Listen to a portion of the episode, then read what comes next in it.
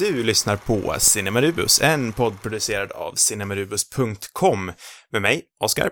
Och med mig Sam. Det här, det är podden där vi varje vecka pratar om en ny film från obestämd genre och era. Det blir högt och lågt, brett och smalt. Mycket historia, kuriosa och till sist så ställer vi oss själva frågan, måste man verkligen se den här filmen innan man dör?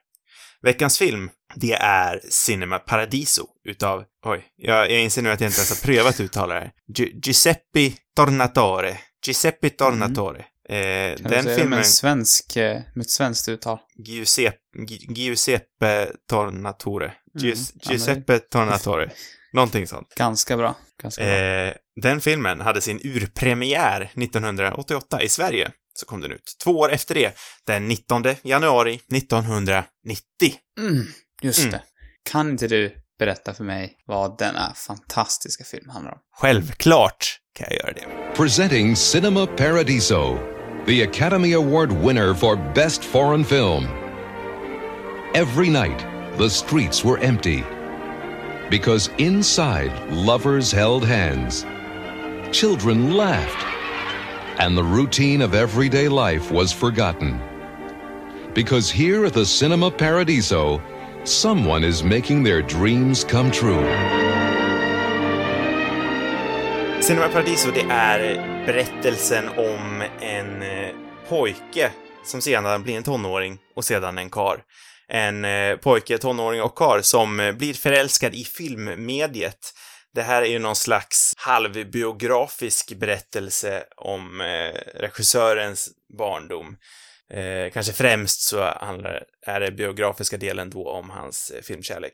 Eh, och hans mm. Eh, relation till eh, biografföreståndaren Alfredo. eller maskinist Alfredo. är det kanske snarare. Han är nog inte en föreståndare, han är mer en maskinist.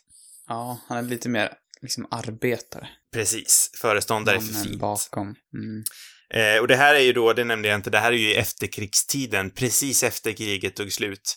Eh, och filmen är ju på sin topp. Biograffilmen är på sin topp. Det här är eh, även tiden då glädje börjar komma tillbaka till världen, folk söker underhållning. TV har inte riktigt brutit ut i hushållen ännu.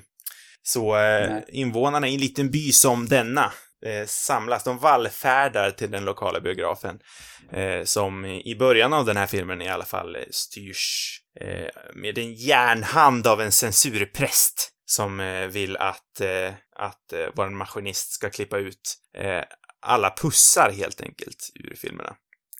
All sensualitet. All sensualitet. Eh, egentligen hör väl det kanske inte riktigt till sak i, den, i det stora hela. Men den här filmen handlar ju om, eh, om Toto, vår huvudkaraktär, Salvatore, även kallad Toto. Eh, och hans, eh, ja men som sagt, kärlek till filmen, hans relationer till eh, människor i byn. egentligen är det ju mycket liksom en berättelse om ett liv och filmen som bakgrund. Det är ju mycket av en metafilm, en film om film och kraften den, den har över oss som människor. Mm. Skulle jag säga i alla fall. Tycker du att det låter rimligt? Låter som en rimlig sammanfattning, tycker jag. Bra. Det här känns ju som en Oh, nu har jag sagt det några veckor i rak här känner jag, men det känns som en ovanligt relevant film att eh, prata om med tanke på att biograferna numera håller på att öppna upp igen efter ett långt pandemiår plus. Ja. Var det tanken när du valde den? Eller Inte alls. råkade det bara bli så? Det råkade Nej. bara bli så. Det här är en sån där film jag har velat sett jätte, jättelänge. Men det har aldrig riktigt blivit av. Mm. Eh, mycket har det ju faktiskt varit längden som har skrämt mig lite grann. Det är sällan man känner att man liksom har tid att kolla på en, en tre timmar lång film. Eh, som det står på IMDB till exempel att den här är, eller 2,5, 2,45, 2,35 står det här. Eh, men, för det finns ju några olika klipp. Nej, men vilket, den, den vi har sett är ju inte vidare lång, men... Nej, det är det som är så konstigt, för den vi såg på är ju egentligen 204 och jag tror väl att det är den mest, den mest vanliga versionen av den här filmen. Ja, men eh, hur är det? Är den omklippt för original, originalversionen är längre va, tror jag? Och sen så har jag fått fram att det gjordes ja, en så här, så här är det. Är, det, är, det är en lång och invecklad berättelse det här Sam. Ja, ja men ta, eh, ta den sin ska, vi, ska vi börja med en lång harang här?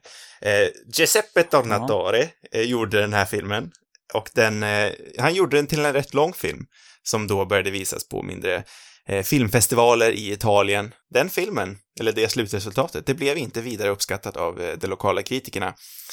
Eh, därför Mm. tog Giuseppe Tornatore fram sina klippsaxar och började klippa lite här, klippa lite där, tajtade till helheten och så skickade han den här eh, nya versionen som då var 204 till Cannes filmfestival där den även vann, jag tror inte den vann Pandor, men den vann någon av tävlingarna.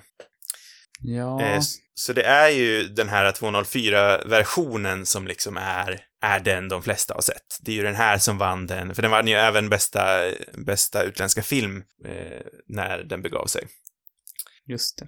Så när de Grand flesta snackar... Prix de jury vann den. Precis, så var det. Så när gemene man snackar Cinema Paradiso är ju den här versionen som du och jag har sett nu. Det är den man pratar om. Sen så kom det även ut en eh, Nuevo Cinema Paradiso, eller The New Cinema Paradiso, eller det nya Cinema Paradiso. Eh, och det är ju den här 240-versionen, en Director's Cut. Den kom ut 2002 Just om det. minnet vill mig väl. Vet du, en, en Men- rolig sak. Ja. Eller har du mer på Nej, jag har inget längderna här? Nej, det är väldigt komiskt. För jag sa det förra veckan att jag köpte den här i, i Italien för Mhm. ganska många år sedan. Det kan vara den Nuevo-varianten. Inte helt säker, men det skulle kunna vara det. För nu, när det väl var dags att kolla på den, då åker jag ju till min stuga långt upp i norr, helt borta från mänskligheten och glömmer att ta med mig en Blu-ray-spelare så att jag har med mig filmen, men ingen spelare. Så att eh, det blev att hyra den ändå. Tusan. Så att den, den är fortfarande okollad, kan man väl säga. Min så efterlängtade film. För att det. omliggande kontext här så sitter Sam just i detta nu i en ensam i en stuga långt upp i norr och poddar med mig. Exakt. Inte så långt upp i norr kanske. Du kan få konstiga idéer. Men vi kan säga så. Det låter mysigare. Eh, bara för att måla upp en bild. Mm. Eh, men det var ju synd, för jag gillade verkligen din berättelse förra veckan om att du, vart var det du köpt den sa du? I, I Florens. i Florens. Tyvärr, för jag borde kanske ha köpt den på Sicilien. Men Ja. eh, det gjorde jag inte. Italien som Tyvärr, för Italien. Där den är inspelad. Ja, ja, Jag ganska tror att, stor skillnad, tycker jag ändå. ja, det är ganska stor skillnad. Jag tror att Giuseppe Tornatore har spelat in eh, alla sina filmer i, eh, Sicilien faktiskt. Eh, för stället de har Mm. spelat in den här filmen är ju även Giuseppe Tornatores eh, barndomsby. Just det. Eh, Men som jag nämnde lite innan, det är ju en till viss del självbiografisk film, men det är ju inte en helt och hållet självbiografisk film, utan det som är eh, det biografiska här är ju inte eh, de romantiska delarna, eller egentligen tror jag inte ens att relationen till eh, till eh, maskinisten är vidare självbiografiskt, utan det är mer den här kärleken från ung ålder till filmmediet. Eh, det är ju det Mm. som verkligen är, är skildrat från Giuseppes barndom. Just det. Ja, men jag får fundera lite grann på det där vad som egentligen... För den känns ju väldigt så självbiografisk. Mm. Eh, lite av en klass... Det är många regissörer har också gjort den här typen av filmer. Kanske inte... Det här kanske är den liksom som är, går allra mest fullt ut som kärleksförklaringen till, till, ja, till film eller ja, bio. Men eh, alltså många har väl åtminstone vävt in det i liknande filmer. Nej, men du har rätt. Alltså den... Eh, eh, det är... Eh, ibland kan jag känna att den här filmen kanske... Eh, kanske stryker sig själv lite för medhårs. Det blir... Eh, jag, den... Eh, den är ju väldigt förskönad. Så kan jag uttrycka det. Det är ju en väldigt pittoresk och, eh, jag menar, idyllisk bild på barndom och, eh, som sagt, på mediet och, och allting omkring, omkringliggande här. Men jag tycker inte nödvändigtvis att det är någonting fel i det heller. För det är en otroligt mysig film det här. Ja, och det, det finns ju ändå liksom mörker här också på något Mm. allvar. Så att det är inte bara försköning heller egentligen. Men det finns... Ja, men den är otroligt den- sentimental. det är väldigt tydligt. Ja, det är den ju definitivt. Eh, och det, det är väldigt tydligt att idén, liksom att de vill verkligen visa att allt kan ske på, på bio, typ. Det, Mm. liksom, det klipps in alla möjliga typer av aktiviteter som kan ske i en biosalong. Eh, För att verkligen visa på att unga och gamla och alla möts där. Det är ibland kanske lite väl uppenbart. Ja, men det, det, det, är, Det gör inte så mycket ändå. Alltså, Nej, det, är- det gör det är inte det så är mycket. också. det är ju också en film gjord för, för filmälskare till viss del. Sen så har jag svårt att tro att den här inte skulle funka för alla andra heller. Men när man har liksom en förkärlek till att sitta i biosalongen och faktiskt verkligen tycker att det är bland det mysigaste som finns, då tror jag att den här filmen funkar extra väl. För det är ju en kärleksförklaring till film. Eh, Giuseppe sa ju det att han, den här filmen kom ut 88 som sagt. Eh, och vid det laget så var ju videofilmen och tvn, det hade ju verkligen fått en genomslagskraft. Eh, och hade ju Mm. nästan tagit över eh, biograferna, i, åtminstone i Italien. Mm. Eh, så han själv vid den tidpunkten sa ju att han såg den här filmen lite som en dödsruna till biografupplevelsen. det låter lite deppigt. Ja, sen tycker jag inte riktigt att det slog igenom. Folk har ju liksom förklarat biografens död nu i många, många år. Och de gör det fortfarande. Många tror inte att biografen kommer eh, komma till liv igen efter pandemin nu, men jag är inte så säker på det. Ska man Det vara kommer väl riktigt alltid krass... så- förändras liksom, men för jag menar det här, på den här alltså det kanske inte finns så många små byar i Italien som har den här typen av biografer längre. Nej, nej, och samma är det ju i Sverige. Alltså, många har ju en kombinerad Folkets hus till exempel, att de visar utvalda filmer där. Ja, ja men precis. Men det, det jag menar, om man går tillbaka eh, till den här tiden, eller 80-talet eller ännu längre, så då fanns det väl små biografer lite här och där. Mm. På ett Ja, annat men sätt. precis. Eh, men som sagt, alltså jag, att om vi ska verkligen dra det här till relevans så ska man vara krass finns det ju för mycket pengar i bioupplevelsen för att inte, för att inte fortsätta med det.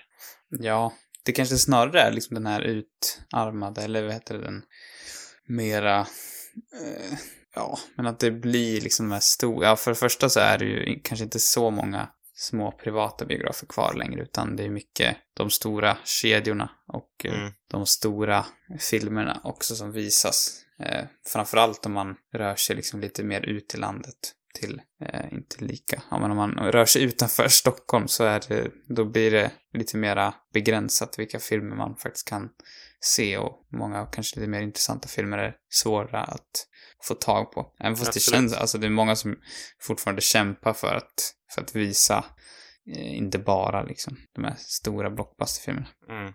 Ja, men särskilt nu under, eh, som sagt, pandemiåret så har de ju haft det otroligt svårt, de här eh, kvartersbiograferna kan vi kalla dem för.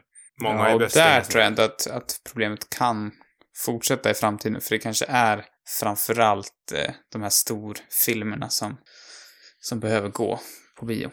Så kan det nog vara, absolut. Eh, men för att ta det tillbaka till eh, filmen.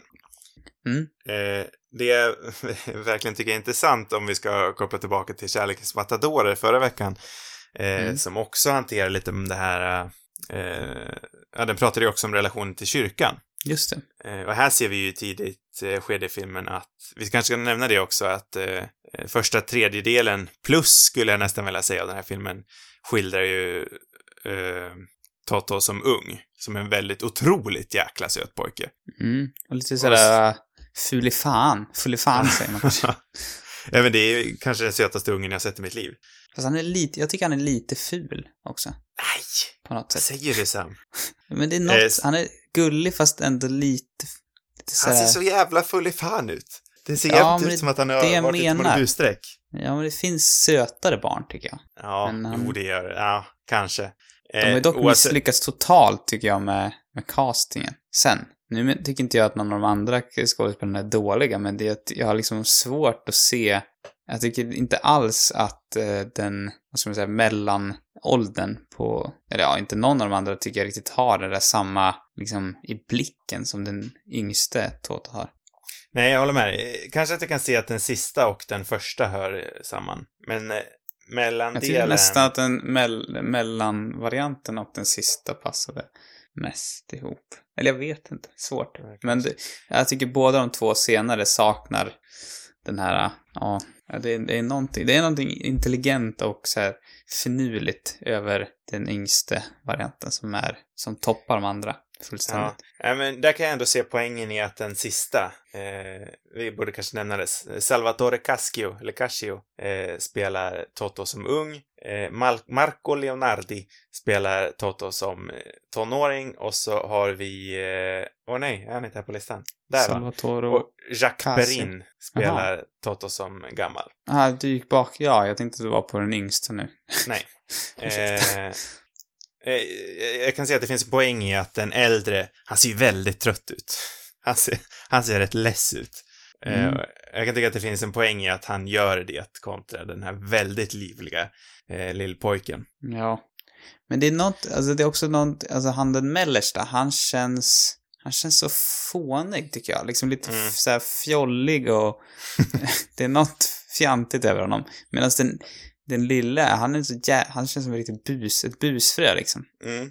Det, Ja, verkligen. Nej, det, det stämmer liksom inte. Kan vi enas om att den mellersta delen är eh, den vi tycker minst om? I Ja. alla fall skådespelarmässigt. Definitivt.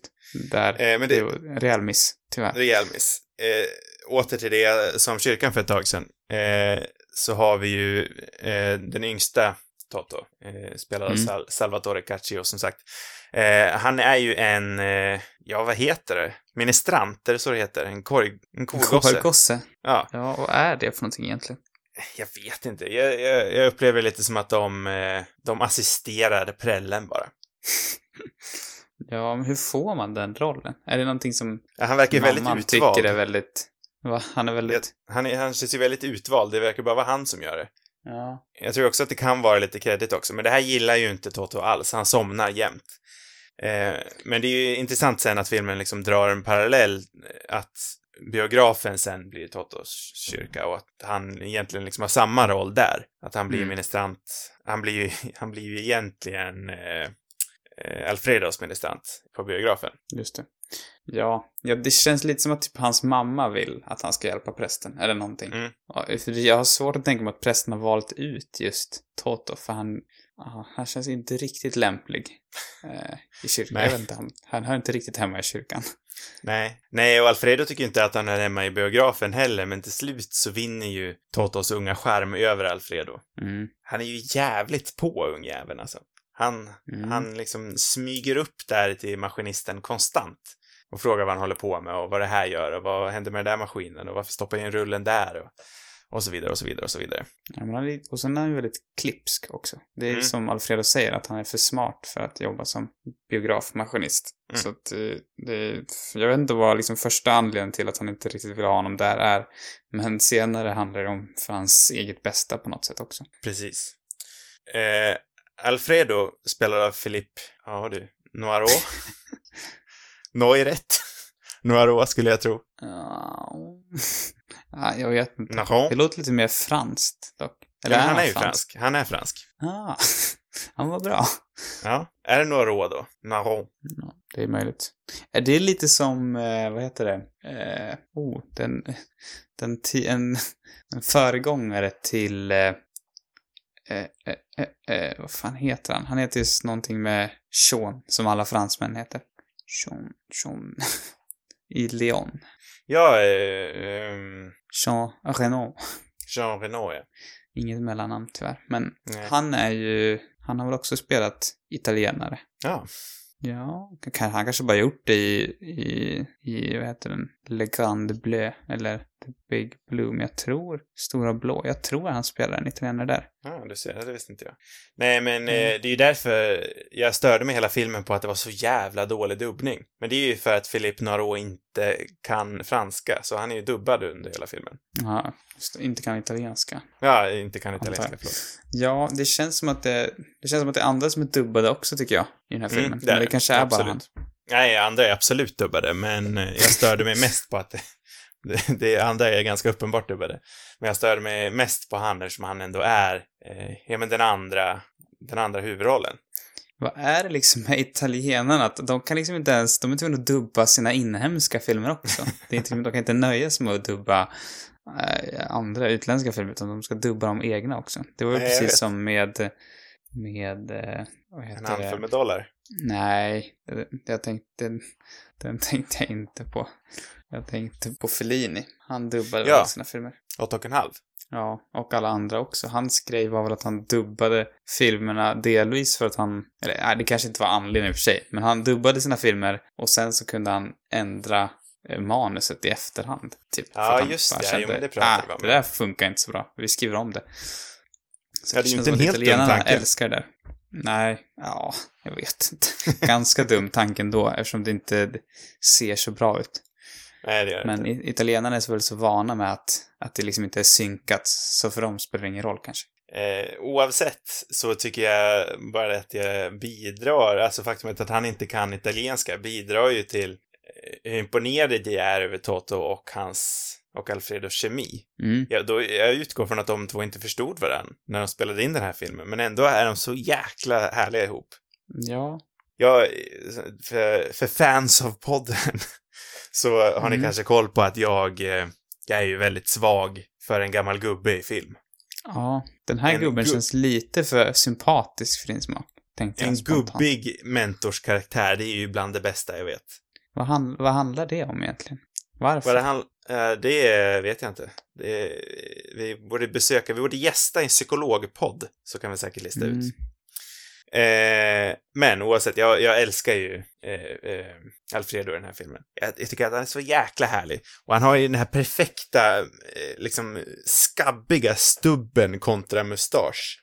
Mm. Det ser så jäkla härligt ut och han ser inrökt ut, han har säkert supit en del i sitt liv med. Och han är ju lite halvt deprimerad över sitt liv för att han fastnade i biografen. Ja. Eh, samtidigt så, det är liksom hans lott i livet. Han har inte eh, lyckats eh, tagit sig någon annanstans eh, som vi får reda på för att han inte har, jag menar ens en grundskoleexamen.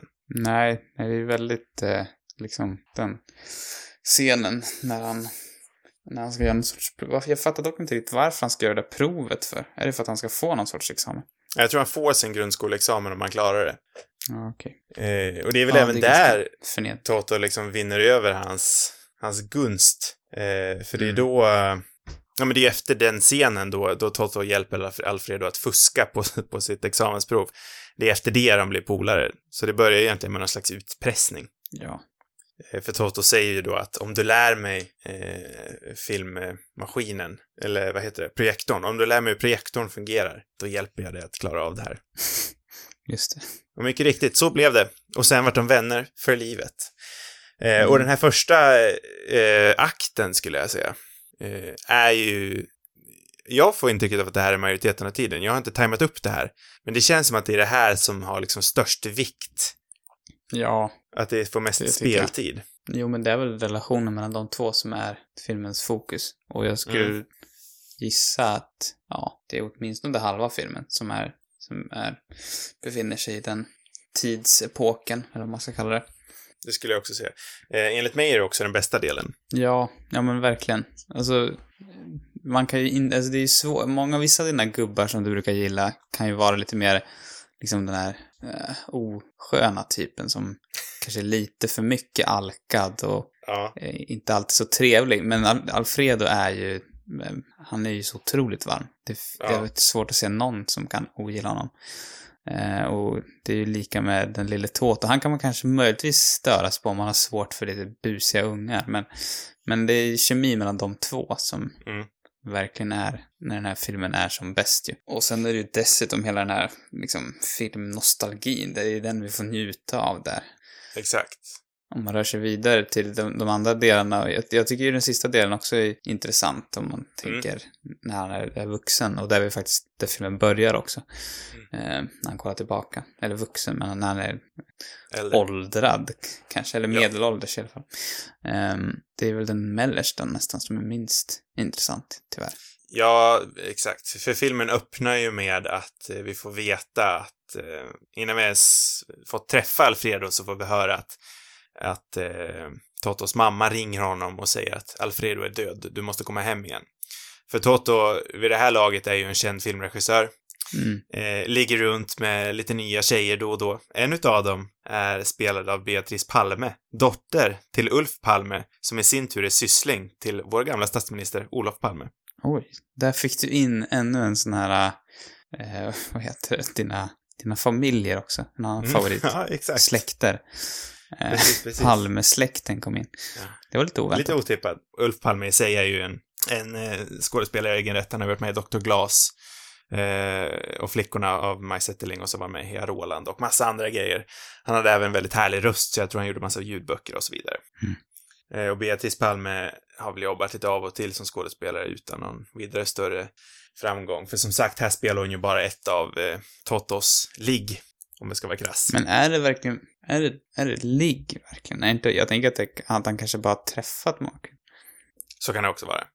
Men Mm. eh, ett, ett ligg är hon ju oavsett.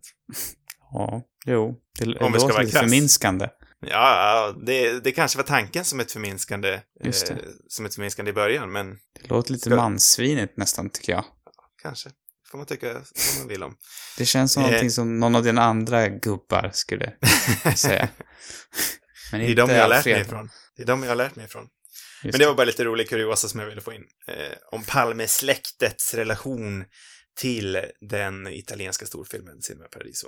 Ja. Kärlekshistorien i alla fall utspelar sig. Och Ja. jag tycker om det är någon del av filmen som är svagare så är det väl den. Jag har aldrig haft, jag har alltid haft lite svårt för den här typen av kärlekshistorier som går ut på att man får syn på någon, liksom. Jag vet inte varför. Eller det beror lite på vad det är för någonting, men det här är så väldigt så här, man ser någon som är vacker någonstans. Och sen är det, ah, det finns ju på bra, alltså jag tänker på Linklater-filmen när de träffas på tåget, men det är inte riktigt samma sak. Det är inte att någon förföljer.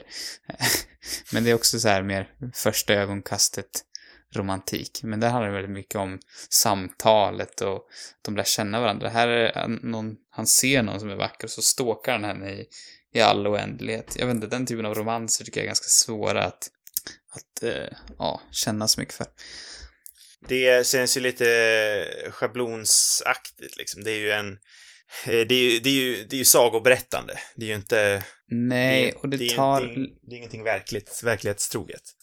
Nej, men precis. Eller visst, det händer sen- säkert, men det är inte den mest pro- eh, nyanserade romansen i världen. Nej, och om de hade, de hade, alltså man kan ju alltid börja där på något sätt, men det är väl kanske mer hur det utvecklar sig som är ganska ointressant. Och sen Mm. tycker jag väl att den sanna, liksom, filmens sanna kärlekshistoria är väl egentligen mellan Toto och, och Alfredo. Eh, Mm.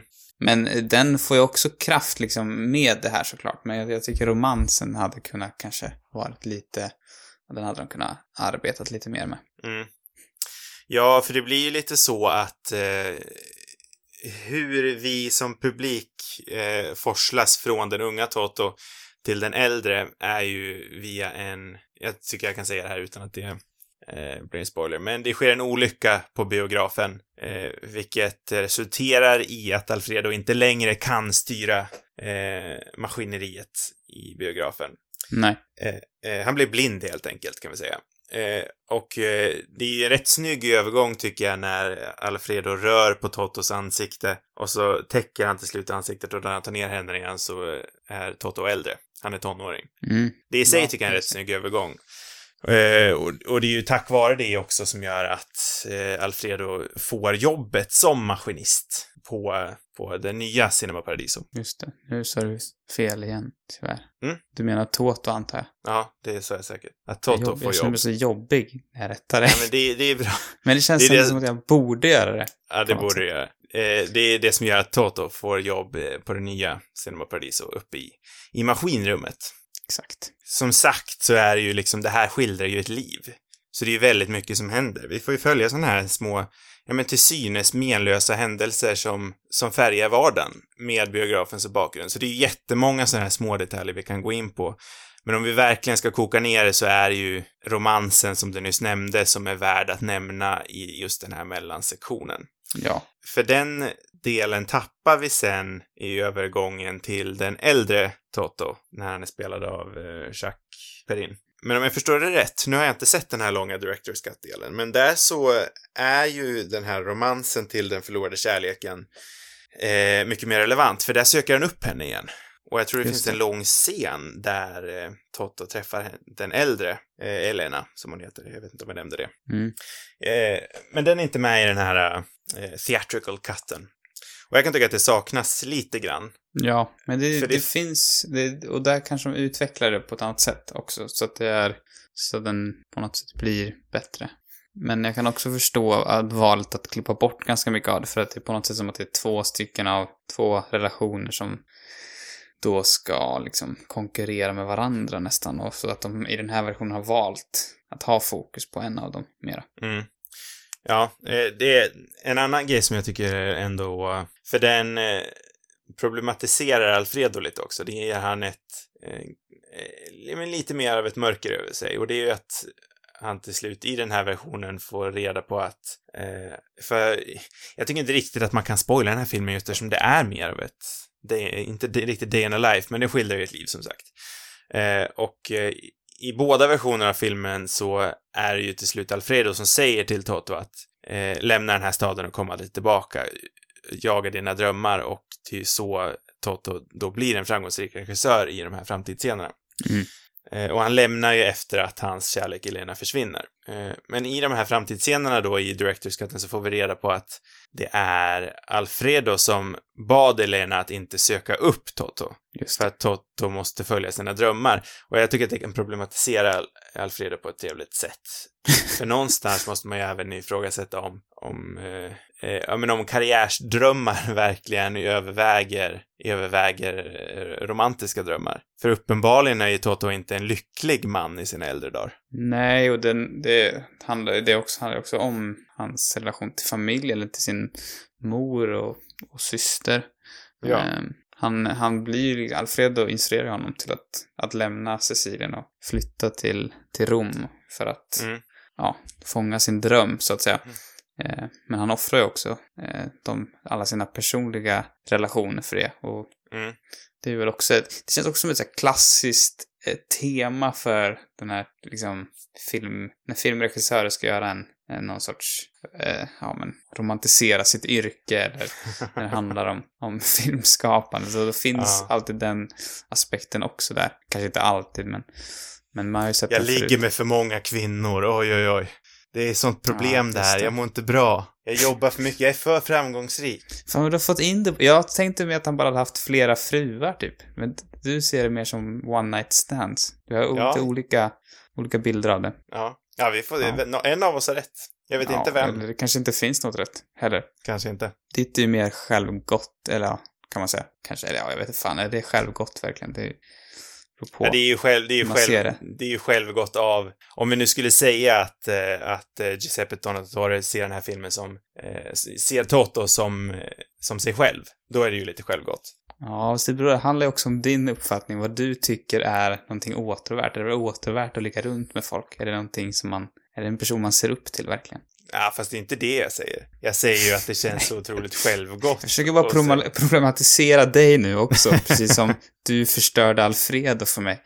Det, Åh nej, förstörde jag för det? Det var inte min Nej. avsikt. nej, det, jag, jag, jag tyckte på något sätt att det fanns något fint i det där också. För det finns ju något fint och, och osjälviskt, att han, Mm. att han faktiskt inspirerar eh, Toto till att göra det som han själv, jag vet inte om han hade några sådana ambitioner, men han hade åtminstone kanske mer ambition än att han, att bara jobba som, eller bara men han, det, det känns som att han kanske önskar att han inte bara hade varit en, en biomaskinist. Eh, han, vill, han, han önskar inte Toto det livet. Eh, så att, Nej, det, det jag, kan, jag gillar verkligen filmen som den är. Eh, men det jag kan tycka är att den, eh, det är ju två helt olika filmer egentligen. Den där lilla, lilla scenen eh, problematiserar det så pass att eh, den teatrala versionen blir ju någonstans en saga. Eh, Mm. Medans eh, Directors Cutten problematiserar det till en mycket mer nyanserad variant. hur slutar den då? Träffar han, blir han tillsammans med Elena då i slutet? Eh, som sagt, jag har bara läst lite halvt, men eh, han försöker ju i alla fall. Eh, och jag tror att det fortfarande är liksom öppet, men jag tror att möjligheten finns där. Men det är ju, Mm, de, de inser ju också att det är för sent, alltså att det har gått många år. Mm. Jag, jag, jag tror inte att det är en helt liksom självklar bild. Hade det fortfarande varit sagan eh, så hade man kanske haft lite mer av en tydlig bild att de skulle leva lyckliga ihop i alla sina dagar. Men som jag förstår det från den här lilla sammanfattningen jag läste så, så är det inte riktigt så. Det är lite mer bittersweet. Just det. Apropå det, när du Mm. nämner det, som inte egentligen var med i den här filmen, Mm. men då kände jag bara att spontant att jag kom på en besläktad rekommendation. Mm. Eh, det finns ju en miniserie på Amazon som heter Modern Love. Jag vet inte om du har sett den? Modern Love. Ja, exakt. Ja, eh, nej, jag är väldigt sugen. Jag ser att den finns där. Den, eh, den skriker efter mig. Ja, nej, men Den den, lockar. den, den är, eh, den är väldigt bra tycker jag. Den är ju, det här är ju liksom, tror jag, åtta fristående avsnitt. Mm. Som kortfilm nästan. Jag tror den har en säsong två på gång också. Men det finns en väldigt bra, ett väldigt bra avsnitt där som följer, vad heter hon nu? Catherine Han, heter hon så? Osäker. Hahn. Catherine Hahn. Otroligt jäkla bra. Nej, det är inte hon jag tänker på. Nej. Catherine Keener menar jag. Jag blandar av någon anledning alltid ihop dem. Ja, hon är också väldigt bra. Ja, nej men det är Catherine Keener och eh, Dev Patel. Eh, Oj. som båda, ja den handlar just om, om förlorad kärlek. Eh, Visst är det här någon slags antologiserie, va? Att det är olika berättelser i varje avsnitt? Ja, exakt. Det var det jag menade Ja. med fristående. Ja. Eh, så att, ja, nej men det, det är eh, många bra eh, romantiska draman kan man säga. Eh, alla är väl inte lika bra, men, men vissa är riktigt, riktigt starka tycker jag. Och med lite, ja men lite nya historier man inte kanske har sett förut och också ganska, ja men just i den här med, med Keener och Dev Patel så är det, ja, det är liksom två generationer som möts på något sätt liksom. Ja, nej, en, en bra antologiserie. Det här var inte ens nära tanken att det skulle vara min besläktade rekommendation, men nu när du nämnde Amazon och eh, när vi pratade lite om det här med olika tidslinjer och eh, flashbacks och tillbakablickar och framåtblickar och så vidare. Eh, jag kollar ju också på en Amazon-serie just nu, Mm, som jag tycker är oförskämt bra. Som jag, vi var länge på jakt efter en ny serie här hemma. mm, Eh, och vi har äntligen hittat en som går på Amazon som sagt. Jag brukar ha väldigt svårt för såna här träiga gamla Networks 24 avsnitts dramaserier. Det Mm. brukar bli väldigt långdraget tycker jag. Eh, men This is us. Jäklar vilken bra serie, i alla fall säsong ett. this har inte kommit så mycket us. längre Fan vad det är så. bekant. Men det skildrar ju en familj då, eh, dels deras barndom, deras mamma och pappa, sen så skildrar det även liksom nutiden. Eh, det handlar om eh, en, en mor och far spelade av Mandy Moore och Milo Ventel, och de får trillingar. och så skildrar de trillingarnas barndom och eh, trillingarnas vuxna liv och hur det liksom speglas i deras barndom. Det är jävla bra alltså. Mm. Det var inte ens tanken att det skulle vara min besläktade rekommendation, men det kan jag också göra. Ja, men det, det är roligt när de kommer sådär spontant. Ja, för den skildrar ju också lite det här som vi ser i Cinema Paradiso, att eh, ja, men vi ser olika stadium i livet. Eller stadier, Mm. heter det. Eh, jag kan ta min, eh, min egentliga besläktade rekommendation sen kanske, eller ska jag beta av den nu? Ja, det är ju lika bra tycker jag. Eh, Min eh, egentliga rekommendation är ju en som apar namnet lite grann. Jag, jag vet inte om jag har snackat om den här förr i podden, men eh, det är en dokumentär, en film om film. Eh, som Mm. sagt apar namnet. Det är Cinema Pamer, en eh, dokumentär som jag hoppas fortfarande finns på SVT Play. Eh, en dokumentär av eh, svenska Martin von Krog. Eh, ja, men det handlar om en liten, eh, om en, om en liten sliten biograf egentligen i, i Kabul. mm. Eh, och eh, det visar egentligen liksom vilken oas, precis som eh, Cinema Paradiso gör, visar Cinema Pamer vilken oas eh, film och filmbiografer kan vara för människor. Eh, så de visar egentligen allting om den här biografen. De visar hur eh, eh, vissa biografsarbetare åker liksom över minfält och krigszoner för att hämta filmrullar långt borta i en fantastisk scen. Eh, sen så kommer den hem igen och så får man se krigsskadade människor som bara älskar att gå på bio. Eh, det är en jättevacker dokumentär. Eh, som jag verkligen hoppas finns kvar på eh, SVT Play. Eh, för har man inte sett den så rekommenderar jag det verkligen. Det känns som att, eh, det, och det är väl också storheten i den här filmen, att, att jag tror, ja men det är så universellt ändå, film. Det är, det är liksom samma filmer som ses runt om i, i världen eh, och det är samma upplevelse och människor gör samma sak. Det är väl där liksom, det är väl det fina som finns i den här filmen och som säkert visas i den dokumentären också. Mm. Ja, men alltså, filmer när de är bäst visar ju bara den mänskliga existensen liksom. Och den mänskliga existensen är ju universal. Alltså, sen kan man dubba filmen eller göra vad man vill med den, men alltså, Alltså det gör ingenting att det är en dålig italiensk dubbning eh, Nej. av John Wayne. Utan nej, nej men det gör inte det. För att han är det bästa exemplet på film som förenar, tycker jag. Ja, exakt. En Precis. tobakstuggande John Wayne på prärien. Mm. Han känns dock som han. Ja. Min fördom är att han, att han var stor i Kabul också. Jag vet inte varför. ja, det vet jag inte. Nej, förmodligen inte nutid dock. Nej, jag vet inte om John Wayne är stor någonstans just nu. Kanske i, i den amerikanska södern. Nja, jag vet inte, undrar vart... Finns det något land som konsumerar gam, gamla grejer? Typ som att det inte har nåtts av... Vad var det sista landet som fick TV? Eh, ja du, mycket bra fråga. Jag vet faktiskt inte. Vad- Undrar om det är någonstans här Himalaya-trakten. Ja, kanske. Fast i och för sig, TV är ju ändå... Jag tror Ja, TV har funnits på de flesta.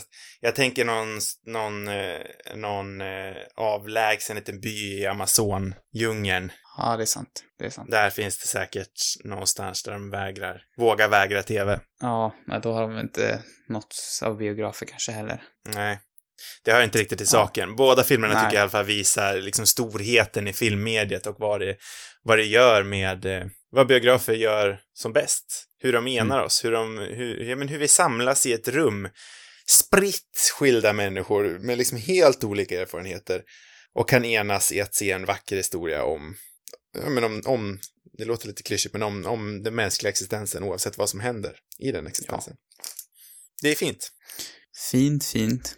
En annan grej med eh, Cinema Pamer som gör att jag tycker att det är, känns som en väldigt passande besläktande, eh, besläktad rekommendation. Eh, det är ju inte bara att eh, den heter Cinema Paradis, eller att den heter Cinema Pamer, Cinema Paradis och att det båda handlar om film. Eh, det är också det att jag tycker att båda regissörerna har ju en slående likhet i att både Giuseppe Tornatore och Martin von Krog börjar ju som stillfilms, eller stillbildsfotografer. Mhm. Båda började med att eh, knäppa foton, helt enkelt. Stilla foton. Eh, och, Knäppa eh, stilla foton. knäppa stilla foton. Och sedan så eh, eh, tog ju Giuseppe Tornatore steget vidare till att bli en dokumentärfilmskapare, vilket han var i några år. Och sen så tog han ytterligare ett steg till att bli en långfilmsregissör. Mm. Eh, nu är inte riktigt Martin von där än, men jag tycker det är en intressant liknelse att även han eh, kom från, journal eh, från inte journalisthållet, från eh, fotografjournalisthållet. Just det. Jo. Och, och sedan tog steget in i eh, dokumentärskapandet. Eh, vad vill vi gå härnäst? Vad vi går härnäst? Jag vet inte. Har vi mer om, om filmen vi borde nämna? Det känns som att det finns en massa grejer man skulle vilja nämna egentligen. Mm. Det är bara att shoot away. Ja, nu missade jag ju egentligen den övergången lite grann. Men eh, en väldigt viktig grej vi måste prata om, Mm. det är ju det italienska skolsystemet. Just det. Jag, jag hade så. aldrig ens klarat en dag i det italienska skolsystemet under 1940 någonting, när nu det här är. Varför inte? För lärarna verkar så, jag kan ju, jag är ju helt matte, jag är ju analfabet fast när det gäller matte, det har ett ord, jag kommer inte ihåg det. Mm. Eh, och de slår, de slår ju ungen. Och säg tyst din åsna, säger de också. De är elaka. Jag hade Ja. inte klarat en dag. Jag hade ju gjort som Alfredo. Jag hade hoppat av och levt mitt liv som en arbetare. En vanlig knegar, en vanlig knegar-Jonsson. Jag är lite rädd att det kanske såg likadant ut i Sverige på den här tiden. Ja, det gjorde det säkert. Men det är Jag någonting tror med en inte de liten... var med, unika i Italien. men det är, det är någonting extra med, med en italiensk tant. En ettrig tant med en, med en pinne, med en Mm. pekpinne. Det är ju det som gör det extra läskigt. Ja, jo, jag, jag, förstår. Jag förstår hur du tänker. Det känns liksom... Jag nej. tror att det fanns mig. läskiga svenska tanter också. Ja, det gjorde det nog. Eh, sen så, om jag bara ska beta av sen små grejer jag antecknat. Som Mm. jag, om jag skulle om. pricka, om jag, skulle pricka till ännu en övergång som jag missade nu ser jag, så borde jag ju nämnt när vi pratade om dubbning, om den här perfekta, om det här perfekta uttalet av Clark Gable. Clarke Gable. Clarke Gable. Det är mycket härliga uttal tycker jag av Ja, amerikanska skådespelare. Men den, den kanske toppar det mesta. Clarke Gable. Där kommer vi egentligen, hur mycket har vi pratat egentligen om hans avsaknad av far? Eh, inte alls. För jag tänker, alltså det är ju verkligen en central del. Eh, Mm. och kopplingen där är ju att, att eh, Alfredo nämner att, att eh, Totos far eh, liknade Clark Gable. Jag vet inte om det var för att vara snäll bara han sa det. Eller, I och för sig, jag tycker Clark Gable ser ganska äcklig ut. Så jag, jag ser det mer som en- någon sorts hån nästan. Men jag, jag Ja. tror han ansågs ändå som attraktiv. Back Ja, jag in tror också, day. jag tror också faktumet att han säger det liksom för eh, när, när en far dör så här tidigt så kan jag tänka mig att, att eh, fader som då, att fadern liksom blir en symbol. Mm. Och när han säger att han liknar Clark Gable så blir ju eh, liksom filmikonerna, silverskärmens hjältar, blir ju blir då liksom, eh, det får samma konnotation som hans pappa hade på något vis. Förstår du vad jag menar? Ja, Att avsaknaden av far ser han uppe på skärmen. Ja. Eh, Och det kanske är just faktumet att han sa det, det är kanske det som triggar igång den här besattheten av film som Toto får. Ja, Kanske. och det är väl också, det är väl också där mycket som relationen till Alfredo också kommer ur, Mm. tänker jag. Ja, alltså avsaknaden av en fadersfigur på något sätt. Mm.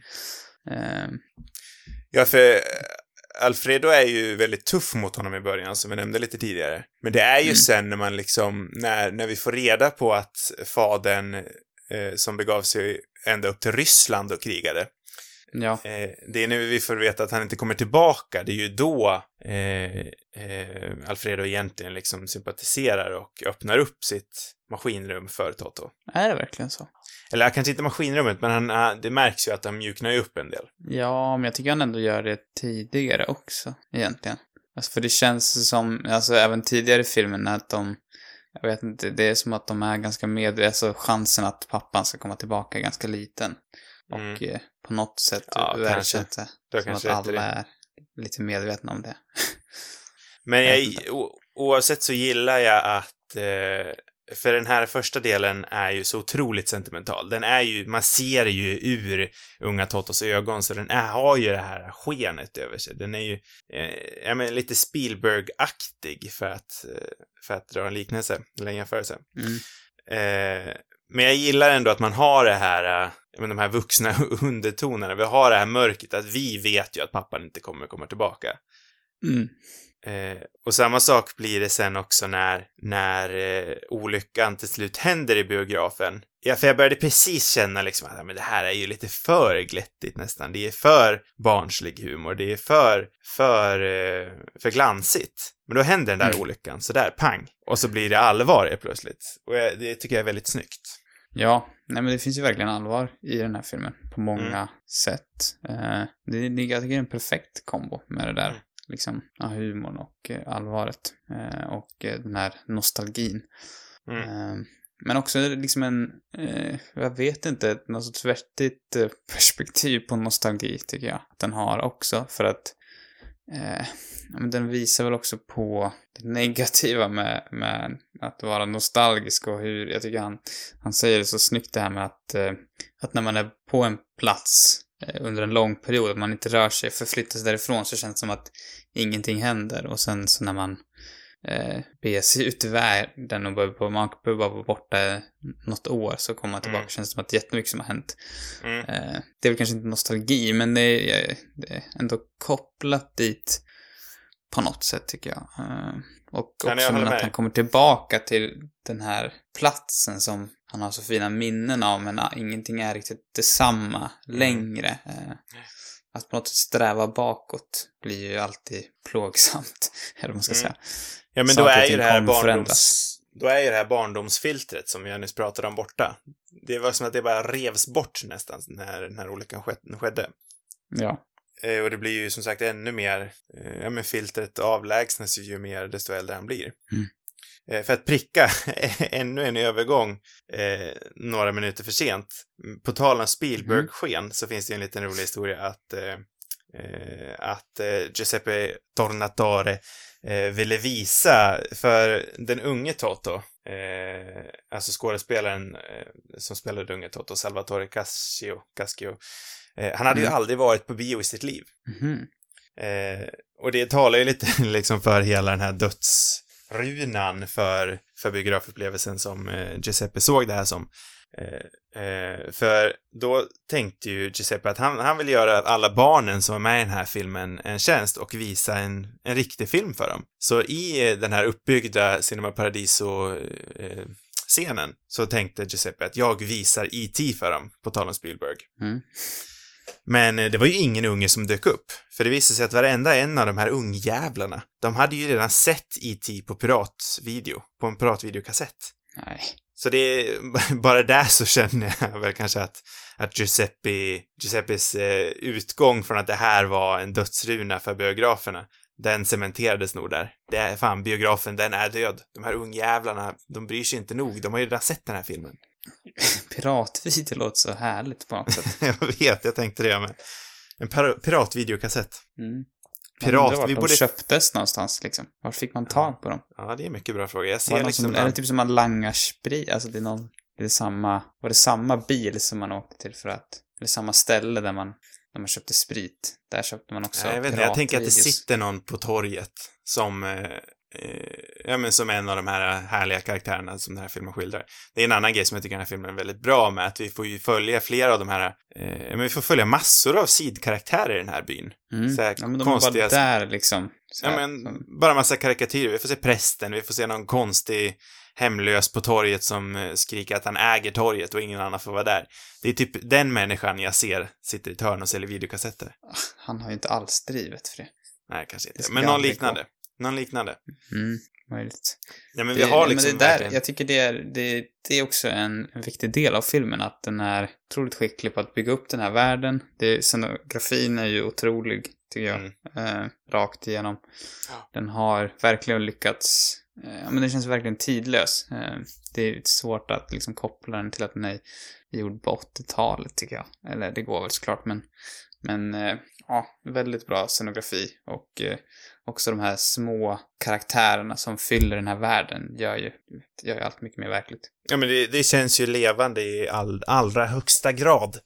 Mm. Det är ju, det är ju såna här så, grejer som är så svåra att göra tycker jag, för det är inte ofta man ser en film som får ha såna här levande världar och när man gör det så är det så otroligt coolt.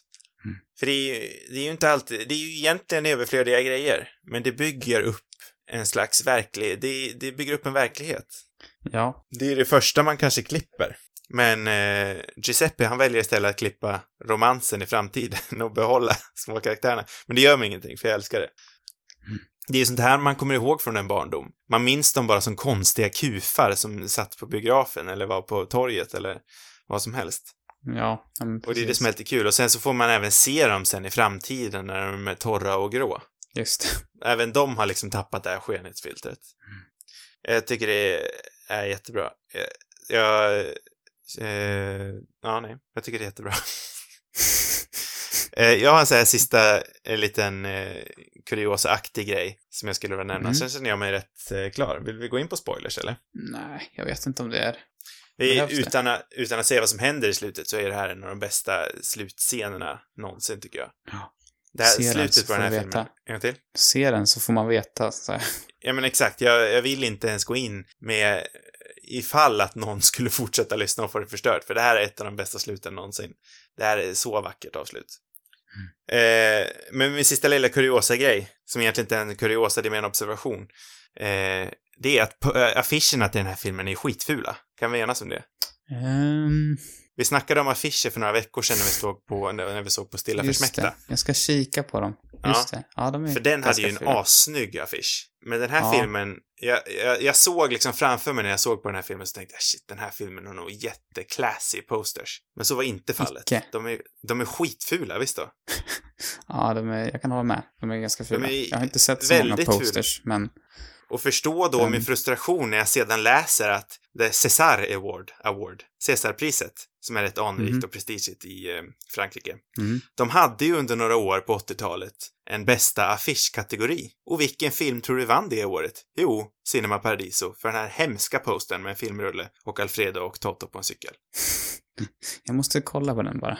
Eller jag antar att det är den i alla fall. Det kanske var någon annan affisch, men alla affischer till den här filmen är fula, så det kvittar vilken av dem det var. Det kanske finns någon snygg. Nej, jag utgår från att det är den här med cykeln. Mm. Mm. Men den var lite fyndig kanske de tyckte.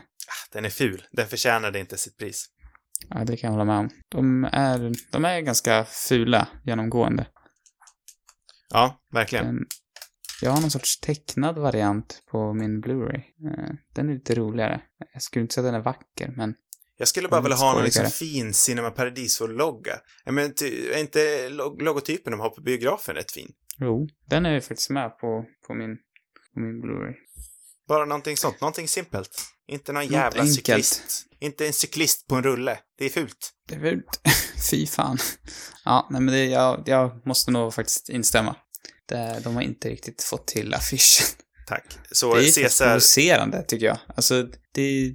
Jag, jag inser också att det är många filmaffischer som är väldigt fula. Ja. Men å andra sidan så blev Det jag... vore nice att ha en på väggen, men det, jag Ja. hittar aldrig någon jag gillar. Nej, jag, jag går exakt samma tankar. Jag tycker det är sällan man hittar snygga affischer. Man vill inte ha en skrik, man vill bara ha någon konst liksom. En fin konstposter.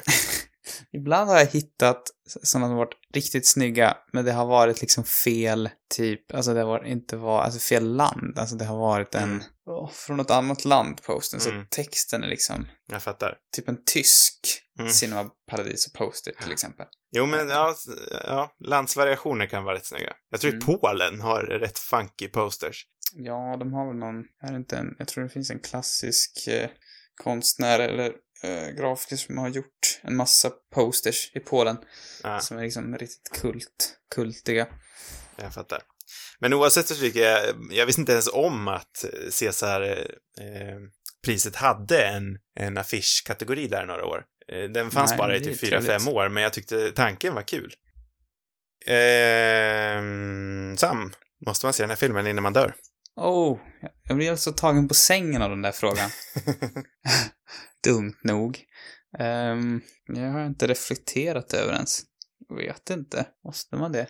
Steven Schneider, han tycker faktiskt att man ska det för en gångs skull. Ja, ja men det kanske man ska. Eh, Det är, för en gångs skull tycker jag, det här är ju en, en riktig superklassiker. Mm. Eh, det har vi säkert sagt redan, men eh, eh, den är väl en sån här IMDB-topplista-film liksom. Stadigt på typ 8,5 eller något sånt. Mm. Ehm, de är inte alltid så tillfredsställande, men jag tycker den här faktiskt levererade. Ehm, Jag tycker också det. den är värd, värd det, ehm, till stor del, så att det måste och måste, men den, ja, det tycker jag definitivt att det här är en film man borde se. Jag tycker faktiskt också det. Det är en varm film där. Man blir, man, man blir glad i själen. Den är vacker. Man blir lite Mm. rörd till och med närmare slutet. Mm. Ja, Det är den liksom- relationen mellan pojken och gubben är, den är faktiskt riktigt fin. Den har de fått till. Mm. Eh. Ja, men verkligen. Och det är någon, ja men om man är, eh, jag tror vi båda är riktiga nostalgiker. Och Mm, är är man en nostalgiker så är det svårt att inte gilla den här filmen. Ja, jag tänkte säga, alltså den är ju lite runkig. Mm. Den, det, det är ju väldigt mycket så, åh, vi, vi älskar film, vi som, vi som kollar på den här va. Det gör vi. Det kan vi alla enas om. Film, det är rätt bra va? Ja, Och det är en sån där sit- film där man, det är en sån där man sitter i ett, i ett rum, i en ring, runkar Ja, av varandra. Precis, Vi man smeker film, varandra. skriker Ja. man högt. Vi är som varandra, vi liknar varandra. Eh, men eh, jag, jag tycker ändå att den, den klarar av det. Det känns inte för runkigt. Nej, kommer den undan för att det är från, den kommer från en av världens mest romantiska länder, Italien. Ja, Men Är kanske, Det är det som funkar. kanske att det är så. Med en dubbad fransman. Hade det här varit i 80-talets Amerika till exempel och utspelat sig på, en, på, en, på ett 80-tals köpcentrum, då hade jag nog inte gillat det lika mycket. Nej, Det är ju någonting med att det är en pittoresk liten by vid Medelhavet, eller vid i Italien. Jag tror jag hade gillat om det var 80-tals Amerika också, faktiskt. Hade du det? Ja, och det är jag ganska övertygad om. Ja, kanske. Inte dock om Spielberg hade gjort den. Nej, det är det jag tänker. Ja, nej, men om någon annan hade gjort den. Definitivt. Kanske. Eh, så båda tycker att man ska se den innan man dör. Händer inte jätteofta. Eh, nästa vecka, Sam, har du valt någon film tills dess då? Mm, den där frågan tar mig alltid på sängen. eh, nästa vecka ska vi prata om Paul Thomas Thomas, kanske man säger. Paul Thomas Andersons eh, moderna klassiker eh, och eh, tidiga mästerverk Boogie Nights från 97. Det är Och min jag- tanke. är så otroligt taggad. För sist gång så vi snackade om Paul Thomas Anderson så, eh, då var det jag som valde Magnolia, tror jag. Mm. Eh, för att jag älskar Boogie Nights och jag har varit så otroligt besviken. för jag gillade inte Magnolia. Det är kanske, jag hädar ju väl när jag säger det. Men jag gillade inte den. Men Boogie Nights, oj oj, det är en bra film. Jag är otroligt taggad. Ja, men det är perfekt. Och jag tänker också att det kanske drar igång lite av en, eh, ja, men lite somriga filmer, hoppas jag. Mm, det hoppas jag med. Ett sommartema. Ehm, så, ja, där har vi den. Nästa veckas film. Det kommer bli ett toppavsnitt nästa gång. Mm, det låter bra. Fler avsnitt. Vet ni vad? De hittar ni på cinemarubus.com eller i era poddappar. Har ni frågor och vill ha svar, då skickar ni dem till cinemarubus@gmail.com. Sociala medier, det har vi också. Där heter vi cinemarubus på Instagram och eh, Twitter. God natt, Sam! God natt.